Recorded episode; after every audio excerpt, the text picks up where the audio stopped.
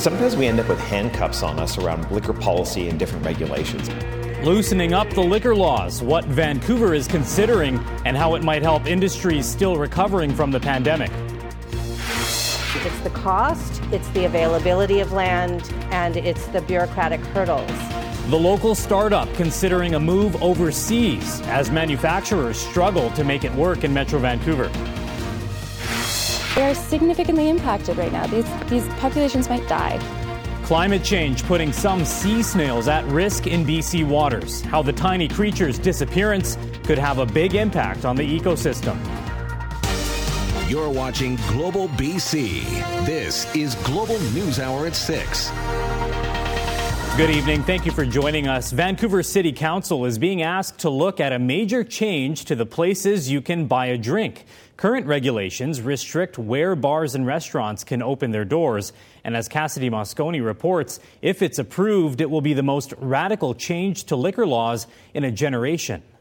All there. It took Michel Duprat two years to get an extension on his iconic Davie Street establishment. There's definitely a lot of red tape and a lot of hoops, and there's a lot of cost to it as well too. Council approvals not an easy thing to come by in Vancouver. Customers vote with their dollars. I mean, you build a business and you hope that you you're hitting a target audience or that people want to come to your place. It should be the customers that decide whether or not you exist, not the city. Soon, it could be easier than ever to operate a licensed venue in the city. What we've seen is that our, our liquor policies have been extremely restrictive as compared to other jurisdictions, even in the lower mainland. So this is a great opportunity for us to to really improve and streamline those regulations. Among the changes, lifting a moratorium on new liquor licences in the Granville Entertainment District, increasing capacity limits at venues, and scrapping our so called distancing rules. There was a rule in Vancouver that you couldn't put two venues of, say, 50 seat cocktail bars side by side. They had to have a certain distance between them, which is anti economic in a way. There's an idea of clustering where you want people to go down to an area and try multiple establishments. So what that means is customers will have more options. You may see uh, the addition of a, of a small bar or a small uh, wine bar, for example, which we really don't have. Um, different kind of non-traditional uses, such as in uh, uh spas or uh, even barber shops or bookshops where you can actually serve alcohol. It's going to get some of those handcuffs off so we can actually help recover from the pandemic. Not everyone's on board. Vancouver's medical health officer raising concerns in the report of increased alcohol consumption leading to increased harm in the city. The changes are expected to pass through council this coming week, and you could start to see new bars and establishments popping up in the spring. Cassidy Mosconi, Global News. A petition to save the Vancouver Park Board has now reached nearly a thousand signatures. People from multiple political affiliations are voicing support for keeping the Park Board, including current and former city councilors and Park Board members. It comes after Mayor Ken Sims' announcement that he would seek to eliminate the elected Park Board. Those vowing to save the board are planning a rally at Monday night's Park Board meeting and again at Wednesday's City Council meeting. BC Place will be getting a major facelift just in time for the 2026 World Cup. The Provincial Crown Corporation that operates the stadium is looking to hire a contractor to manage millions in planned improvements. They include new suites, new food courts, dressing room upgrades, and a new premium entrance for fans.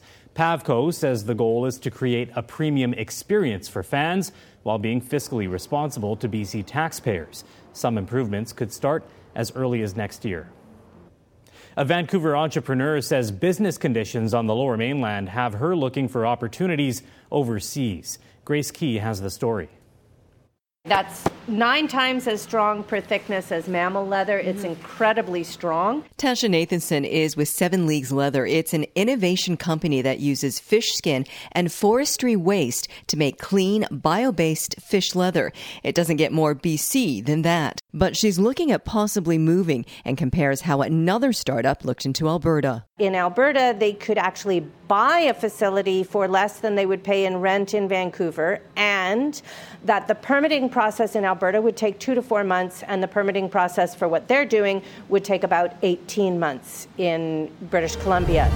In Portugal, we have a huge potential because we have reference research centers in this area of the blue biotechnology. Tasha just returned from a trip in Portugal. She said she made more headway in the three weeks she was there compared to her years trying in Vancouver. There is interest in Portugal and incentives. To start the business, we're going to have to go where the space is available and where the support is available and where the uh, the policies are supportive of developing this kind of business. In September, the Greater Vancouver Board of Trade released a report addressing the critical shortage of industrial land with vacancy rates around 1%. People are having difficulties finding a place to live, and employers are having a difficult time trying to find a place to have their operations or grow their operations. So, we are being left in a situation where there's an affordability crisis for housing and affordability crisis for businesses. And if you don't have either of those, you don't have an economy and you don't have a community. Seven Leagues Leather is using space at UBC during their research and development stage,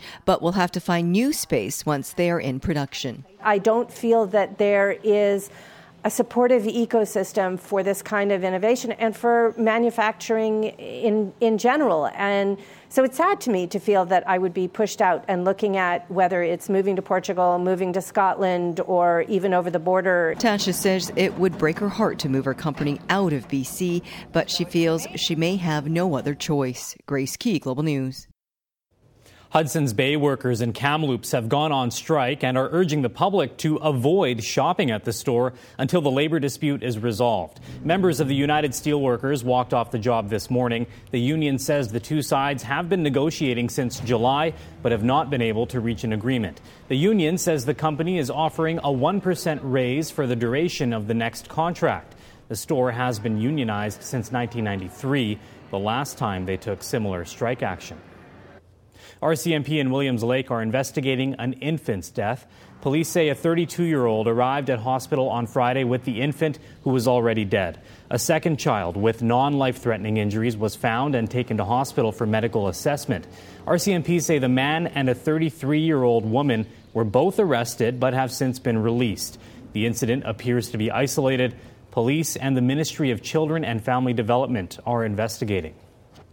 The city of Victoria is looking at ways to house the belongings of people who don't have homes. The city is calling for a secure storage space where homeless people can keep their goods during the day as they get on with their lives. It's not clear how much the pilot project would cost. Victoria throws out 5 to 10 tons of material from parks and sidewalks every year. The idea is to allow people to drop their possessions off in the morning, keep them safe and dry somewhere in the city center, and pick their stuff up at night. Problem for them is that they have nowhere to keep them during the day uh, if they're going off to get food or other necessities, or if they're going to apply for a job or hold down a job. Um, they're kind of tied to their goods. Um, if they do leave them, they run the risk that they're going to get um, wet or disposed of. Um, so and, and of course, uh, there's an impact on people who want to use our parks and, and sidewalks if uh, if there's a lot of stuff left behind by a homeless person. There are as many as 1,600 unhoused people in the capital. Avian flu has been detected again in the Fraser Valley, this time in Abbotsford. The Canadian Food Inspection Agency says it's been found at a commercial poultry farm. The viral infection has now been detected at more than 50 commercial or backyard bird operations in the province since October. The agency reports more than 5.5 million birds have been culled in BC since the outbreak began. Police are investigating a pedestrian's death in New Westminster this afternoon. A black tent shelters the pedestrian's body from the elements. Neighbors say an elderly woman was hit on Princess Street near 8th Street just before 2 o'clock. The Lower Mainland's collision, collision investigation team was deployed. There's no word yet on the cause of the crash, though it was raining heavily at the time. We've reached out to New Westminster Police but have not received a response. The snow may be done for now, but a pair of crashes on the North Shore has emergency responders warning drivers to slow down. Early this afternoon, a pickup flipped as the driver lost control on the ramp from Capilano Road to Highway 1. The driver was pulled to safety through the windshield. A few minutes later, and about 30 meters away, North Van District firefighters responded to another crash. This time, a vehicle rear ended another. The roads were extremely wet at the time. Still to come, a united call for peace. Muslims, Jews, and Christians come together in a bid to ease tensions locally as the Israel Hamas war continues. And in Prince George, it's more than just a Christmas tree, the display created by indigenous elders, keeping culture and values alive. Israel has ordered people in the center of Khan Yunis to leave for their own safety. Gaza's second largest city is the scene of fighting between Israeli forces and Palestinian militants, although many parts of the city have already been subjected to Israeli airstrikes for the past two months. With this evacuation order, the number of safer areas inside Gaza is reducing by the day. The World Health Organization has described the situation as catastrophic as it unanimously adopts a resolution calling for immediate medical access to Gaza. Redmond Shannon reports.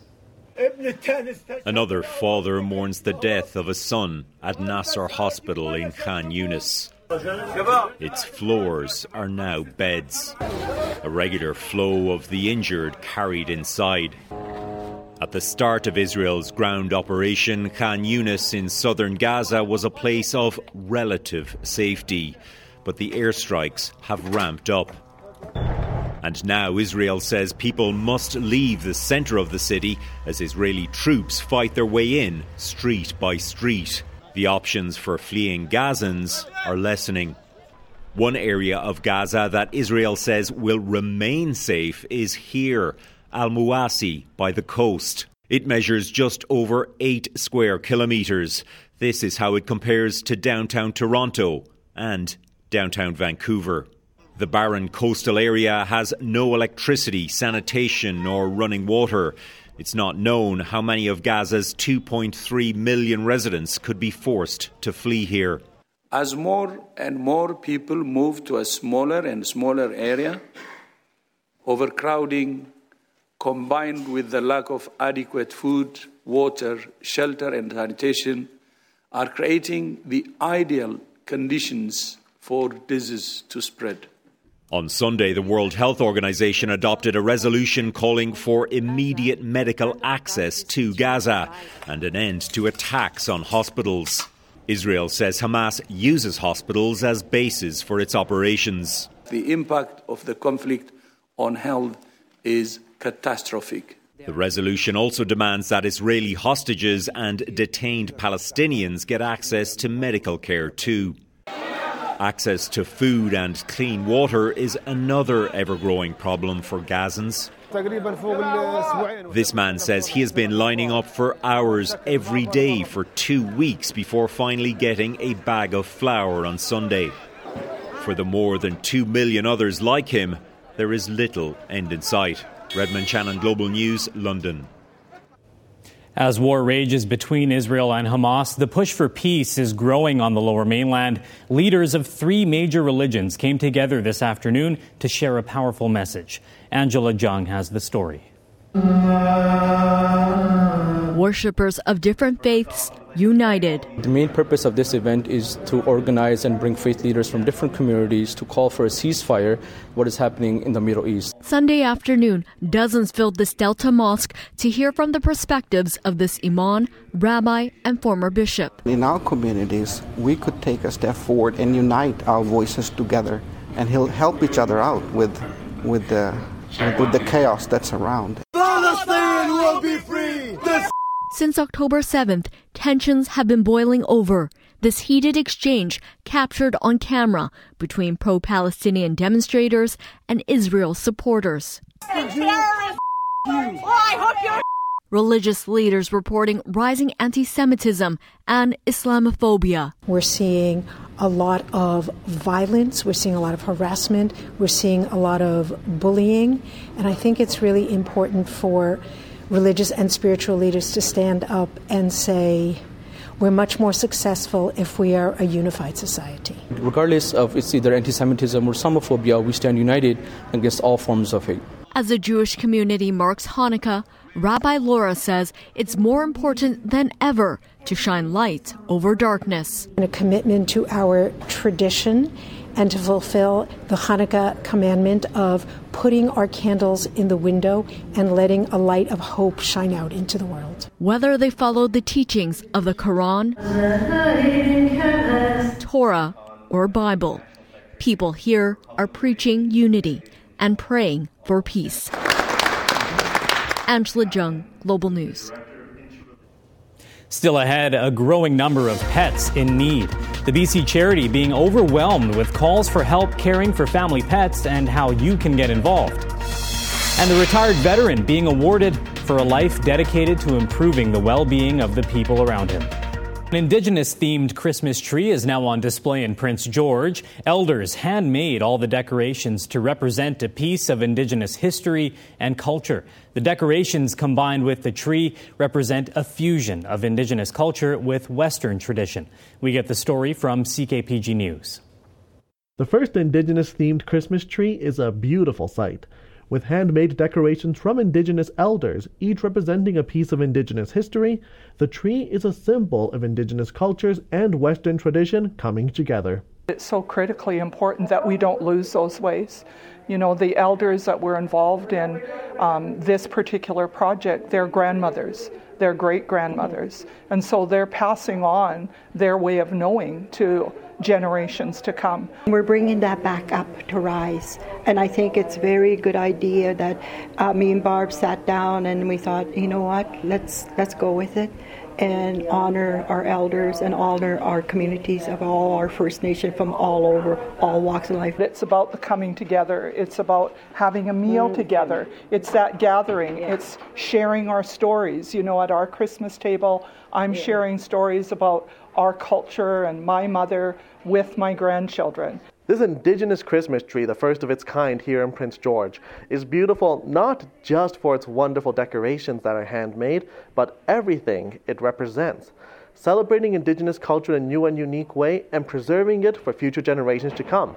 And what better day to celebrate and share this culture than Christmas, a day that's all about love, family, and togetherness. Tommy Osborne, CKPG News. Paws for Hope is committed to helping some of the province's most vulnerable pets, but they say there's been a massive increase in need. Paws for Hope is receiving on average 200 calls a month for veterinary care services and has seen a 600% increase in the need for their temporary foster care program. The group says as families suffer from tough financial times mixed with the housing crisis, pets are also suffering, and without more resources, they are unable to keep up with requests for service. There's nowhere to go. You know, there really are so limited resources for pets, and in, in many cases, we're, we're the only the only organization um, that's doing uh, both programs, and so it's it's um, really tough for us right now because we are turning people away every single day. Um, we're helping people every single day as well, but we are turning away um, families every day that need help. The group adds while they're designed for low income earners, they are seeing an increase of people who don't quite qualify for the income cutoff. After supporting veterans and active military members for more than two decades, Merritt's Scott Casey has been recognized by the Governor General. His volunteerism has a special focus on advocating for mental health improvements. We get the story from CFJC News. It was it was personal volunteerism. yeah, there was no organization. Scott and Casey's then, uh, service to his country and community goes beyond his military involvement. The now retired veteran has spent 20 plus years volunteering in several capacities, including his work founding the Rolling Barrage PTSD Foundation. We've also donated out close to $50,000 already this year to other organizations that are helping veterans and first responders. So that in itself for me is is really rewarding to see that it's come this long because I didn't know how long it was going to last. Over the years, Casey has also been involved with the Royal Canadian Legion, Military Minds, Veterans of Steel, United Steelworkers Community Support, forming the Highland Valley Mental Health Committee, and he's also a Canadian ambassador of the Sons of Royalty, a UK based charity which raises money for kids who have been abused. Whenever they come to Canada, I'll help facilitate them setting up here and and organizing with their routes and hotels and getting them all squared away. Yeah. And then I participate as well. And during the Merritt flooding in 2021, Casey volunteered with Team Rubicon Disaster Response. I actually went up and did a, a, a flight reconnaissance to prepare them for their entrance into the city. For Casey, the medal from the Governor General's office is an appreciated gesture, but recognition isn't why he steps up. I love seeing the good the good stories come out of it. You know, we've had so many people that I've helped out over the years and through the organizations as well, where they they found resilience and they they're carrying on back on duty or back to their you know their regular life. For others who are interested in finding ways to give their time, Casey says it's not complicated. I would say go out and volunteer. Doesn't matter what it is. Delana Nisha, CFJC News.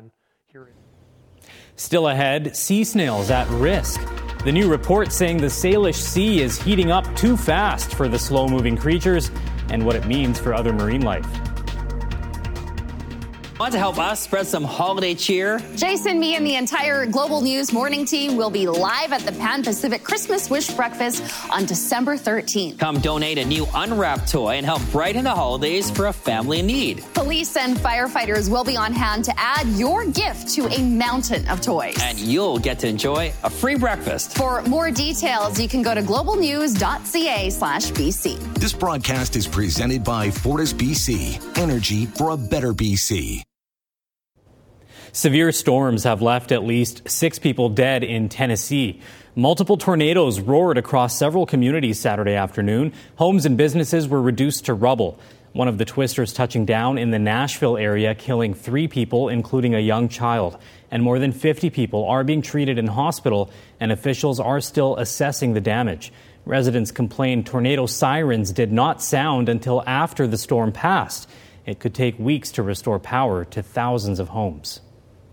New research out of UBC suggests snails in the Salish Sea may pay the price of climate change. Researchers studied a type of snail found along the coast from California to Alaska, but the Strait of Georgia is where the species encounters the warmest water. That makes it highly vulnerable if the sea warms any more. The snails are voracious predators feeding along beaches and shorelines, including in the Vancouver area. And if they disappear from the south coast, that may affect the local ecosystem. So we might see them disappear, which means that the species they eat could grow um, due to the lack of predation pressure, and then the species that eat it are going to have to find other things to eat. So, complicated species interactions there. More broadly, within the Strait of Georgia, what we're seeing is native species like this snail being quite vulnerable. Um, a couple years ago, when we had the 2021 heat dome, Nucella lamellosa had very high mortality rates. On the flip side, Beatty says some species, such as oysters, may flourish in a warmer environment. A lot of rain today across the south coast, but it is coming to an end. To tell us when, here's Steph Florian with the forecast.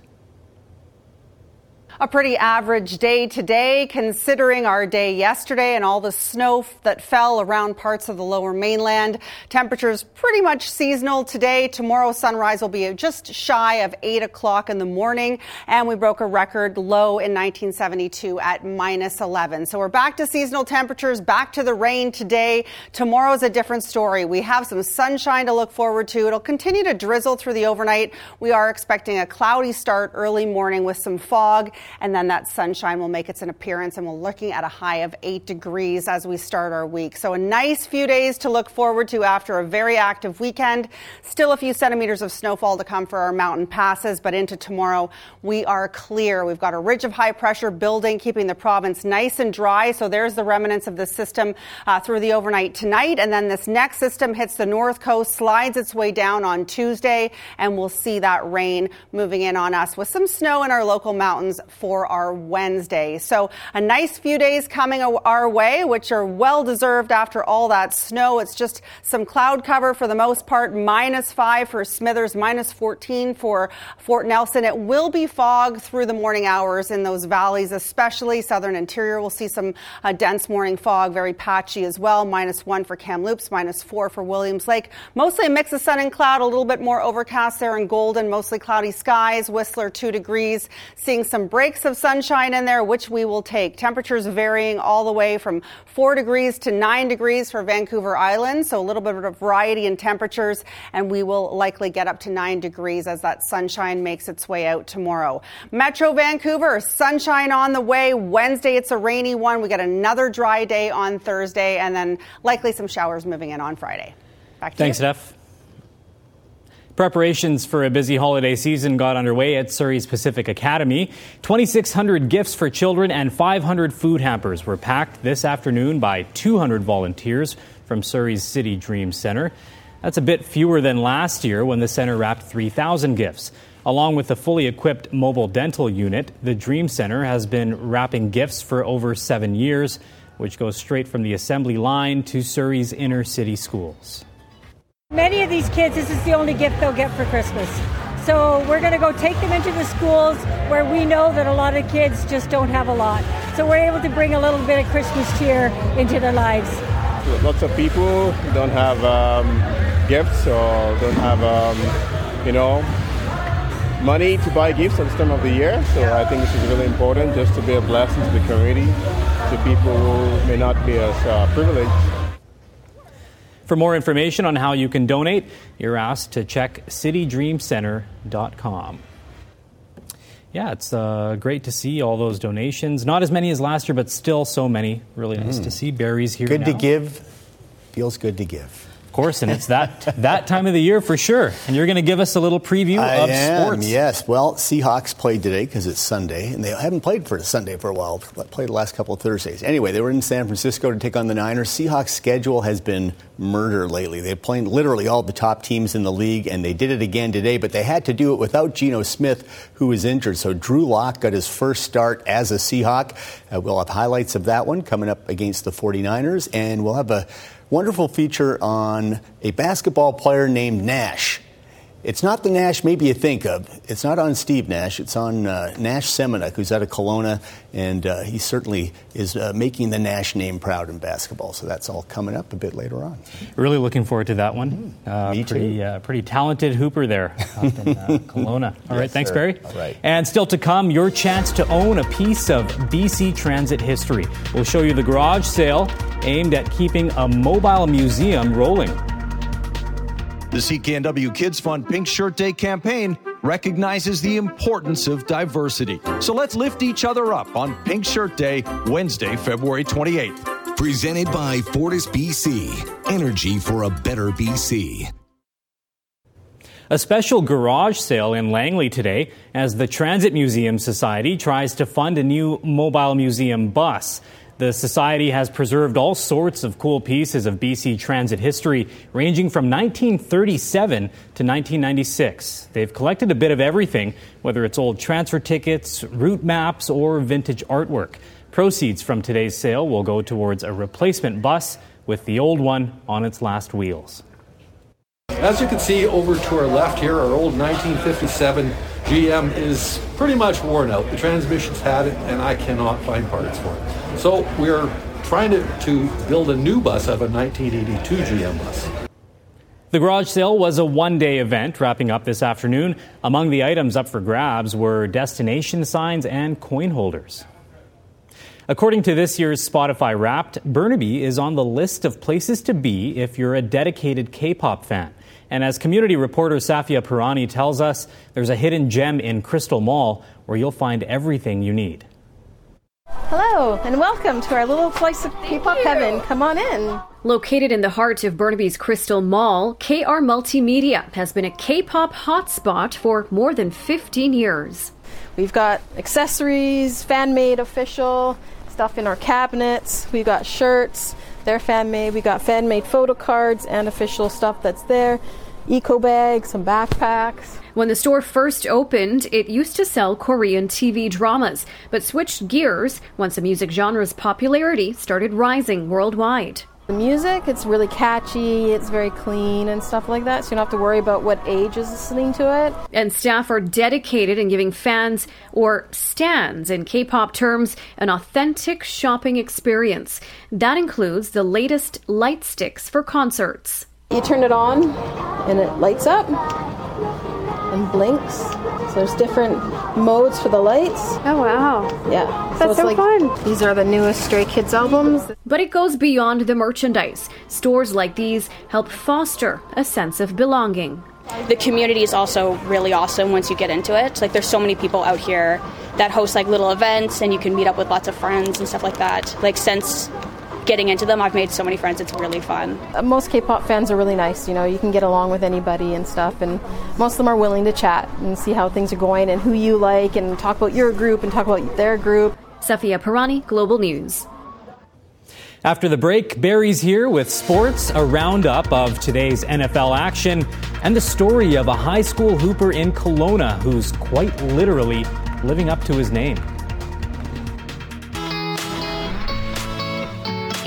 Holiday spirit with the Salvation Army's Christmas Kettle campaign. The campaign is one of Canada's largest and most recognizable annual charitable events. There are more than 2,000 kettle locations across Canada that support a wide range of Salvation Army programs. Step into the world of movie magic at Martini Town, Langley's very own exterior film backlot. The Martini Town Merry and Bright Festival will feature decorated film sets, photos with Santa, food, and more. For RBC, I'm Yvonne Shell. In partnership with BC Cancer Foundation, with you, life beyond cancer is within reach. Give at bccancerfoundation.com. Barry's back now with sports. Where do you want to start? Well, Seahawks, they've been on a on a bit of a downward trend. Have lost three in a row, but uh, you know, not that their schedule's done them any favors because they toughest schedule in the NFL over that stretch for sure. Thanks, Travis. The uh, Seahawks have had a brutally tough schedule the past couple of weeks, suffering losses to contenders like the Cowboys and San Francisco, and it won't get any easier. Their next two games with the 49ers and Eagles on the slate, and to make it even more challenging, like they needed it, no Geno Smith today in San Francisco, the number one quarterback out with a groin injury. So backup Drew Lock got the start. Lock has thrown 12 passes all year long, completed four of them, but called upon to deliver in a huge game for the Hawks. Did not get off to a good start. San Francisco's very first play of the game handed off to the great Christian McCaffrey, and this is trouble. Galloping in wide open spaces. Could go all the way, but tackled at the three. It's a 72 yard gain. The Niners punched it in for the touchdown on the next play. So 7 nothing very quickly. All right, Drew Lock, your turn. And give him credit. Literally has not played this season, and on his opening drive connects with DK Metcalf, 31 yard touchdown. Lock's first TD pass since 2021 when he was a Denver Bronco and we're tied 7 7. Seahawks actually took the lead 10 7, but the Niners get the lead back before the half. Brock Purdy going for all of it, and he's got it. Deebo Samuel, man, one of the best in the league. 54 yard touchdown, 14 10 Niners at the half. Third quarter, Niners now up 21 10, but Lock will find tight end Colby Parkinson over the middle. Parkinson not going to be denied. Bowles his way in for the TD. 21 16. But early fourth, the Niners answer with their star tight end, George Kittle. He gets ahead of steam, and uh, maybe you don't want to tackle that. He is going fast. 44 yards. San Fran back up by 12, 28 16. Seahawks, well, they're frustrated. It gets nasty late. DK Metcalf getting into it with Fred Warner, who kind of started it with that shot. That was after a Niners interception on fourth down. Both guys were tossed. San Francisco win at 28 16. They're 10 and 3. Hawks drop to 6 and 7. They're out of the playoffs as of now. One more NFL game Bills and Chiefs. This one came down to the wire. Patrick Mahomes and the Chiefs down three, but completes the pass to Travis Kelce who then throws the perfect lateral to Kadarius Toney, who takes it in for the touchdown. But upon further review, Toney lined up offside on the play. It wipes out the touchdown, and KC loses the game 2017, and Patrick Mahomes loses it on the sideline. Did not like the call, but KC falls. Big win for the Bills. The Canucks stars have certainly led the way this season, and each of them has taken turns carrying the team. Elias Pettersson had been quiet the past few weeks, perhaps favoring a wrist injury, but he had great jump last night against the Hurricanes. He had three points, including the game-winning goal and what's becoming his patented wraparound. Mikheyev takes the puck off the end boards. In behind for Elias Pettersson. Wraparound, he scores!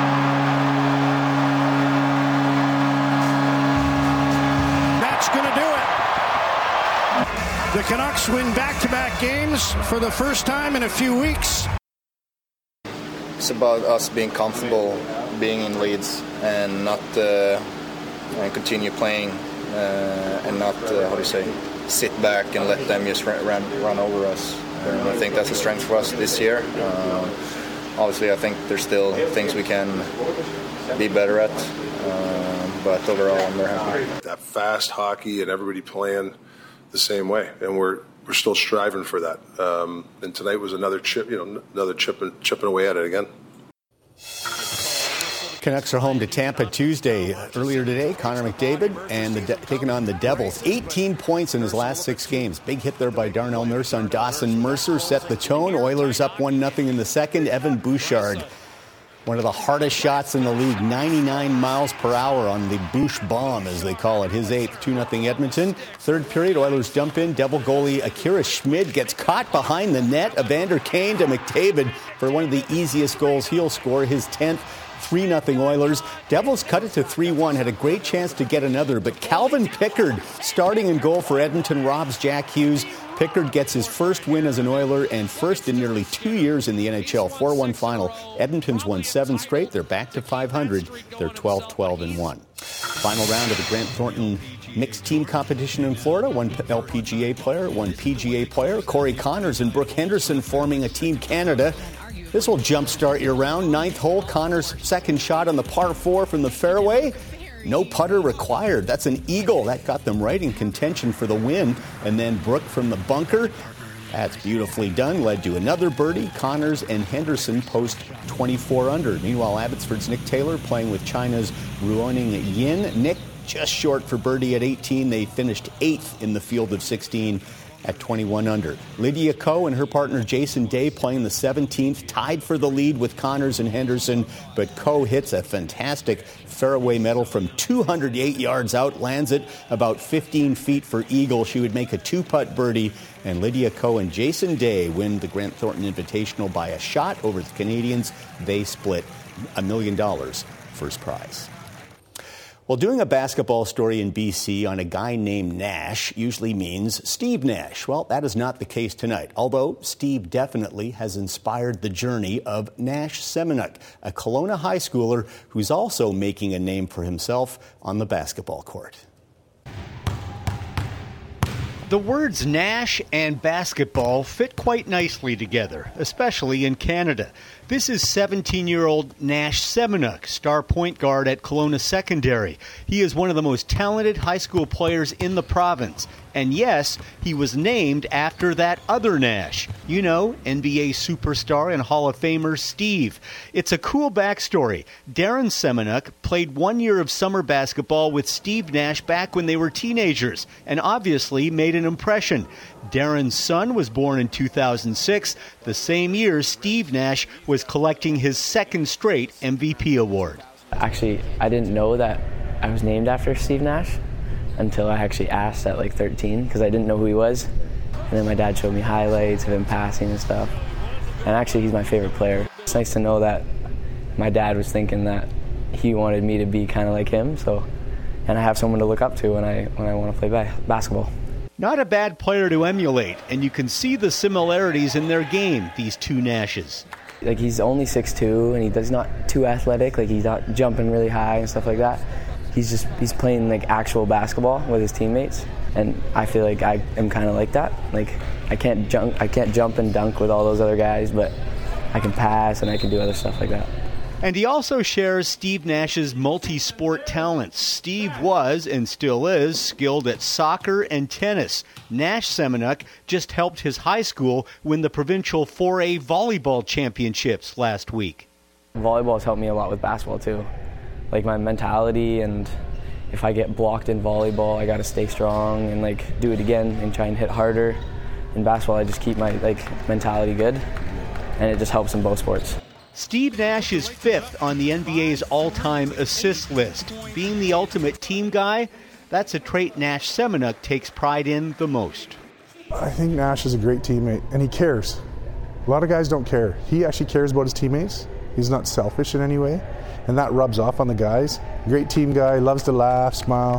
Who doesn't want a kid smiling all the time? What's wrong with that? I think sometimes people are too serious. So there's a time to be serious, but there's a time to smile and just enjoy life. And I think Nash Semenuk enjoys life a lot.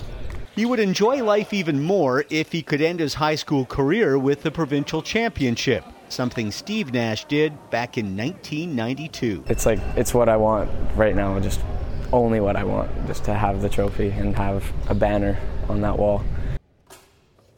Now, Nash Semenek has never met Steve Nash in person. His dad has common friends with Steve Nash, so uh, young Semenek is hopeful that he can meet his idol one day. Until then, he'll try to win that provincial championship, and then he's off to the University of Alberta next year, the same school his dad played at, at and he met his mom, which, of course, led to him. So keeping it all in the family there. And I have to say, after watching that story, I think he's got the Nash mop as well. He does. Having a good hairstyle Yeah. while you're uh, playing on the court is good. So keep an eye on Nash Semenek. That's a Yeah. name to watch out for. Keep that mop going. And Steve Nash, if you're out there watching us Yeah, tonight, That's right. Make it happen. Make Let's, uh, contact. Make contact. He, he would love to meet you. Let's get in touch. That's such a cool story. thanks. Thanks a lot, Perry. Uh, we'll take a break now, but if you like holiday events and dogs in costumes, and Barry, I know you do, we've got a story you'll want to see. Stay with us. Who doesn't? Yeah. Yeah. Hitting all the box. This is BC is brought to you by Johnston Meier Insurance Agencies Group. 50 years of trust in your community. This weekend's No Regrets High School basketball tournament is in honor of Quinn Keast, who was killed on his grad night in 2006. A foundation in his name provides scholarships and new courts in the lower mainland, as well as equipment for children in South Africa. Here's Jay Durant with This is BC.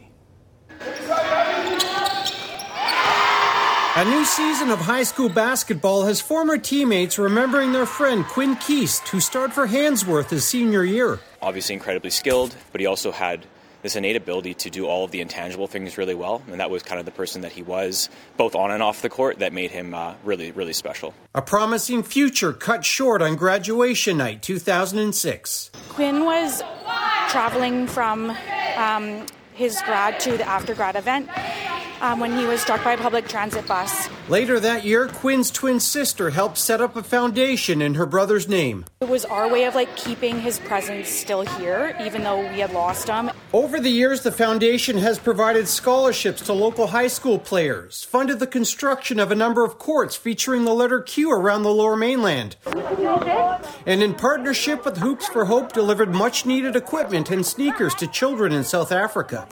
A lot of them came with no shoes on, so um, it, they, it was pretty cool to see their reaction. They were very excited, almost like in disbelief. Now, in its eighth year, the No Regrets tournament continues in Quinn's memory. No regrets comes up often when you when you think about Quinn. That's really how he lived his life, which was a powerful thing for a young kid, an 18 year old. He was the kind of person that would um, like see a kid in the stands alone at a basketball game or at a practice and go invite them to play. Part of a legacy that lives on through a foundation that has provided many opportunities for young basketball stars. It would amaze him of all the things that we've been able to do with his name behind all of it, and him really as the inspiration for all of us. He was a fairly humble guy, but I think um, the fact that we've been able to do all this that we have, and um, I hope he would be proud. Jay Durant, Global News. If you know someone who has a great story to tell or something unique to BC that people need to know about, email your ideas to jay at thisisbc at globalnews.ca. The holiday season is upon us, and our furry friends are also getting into the spirit.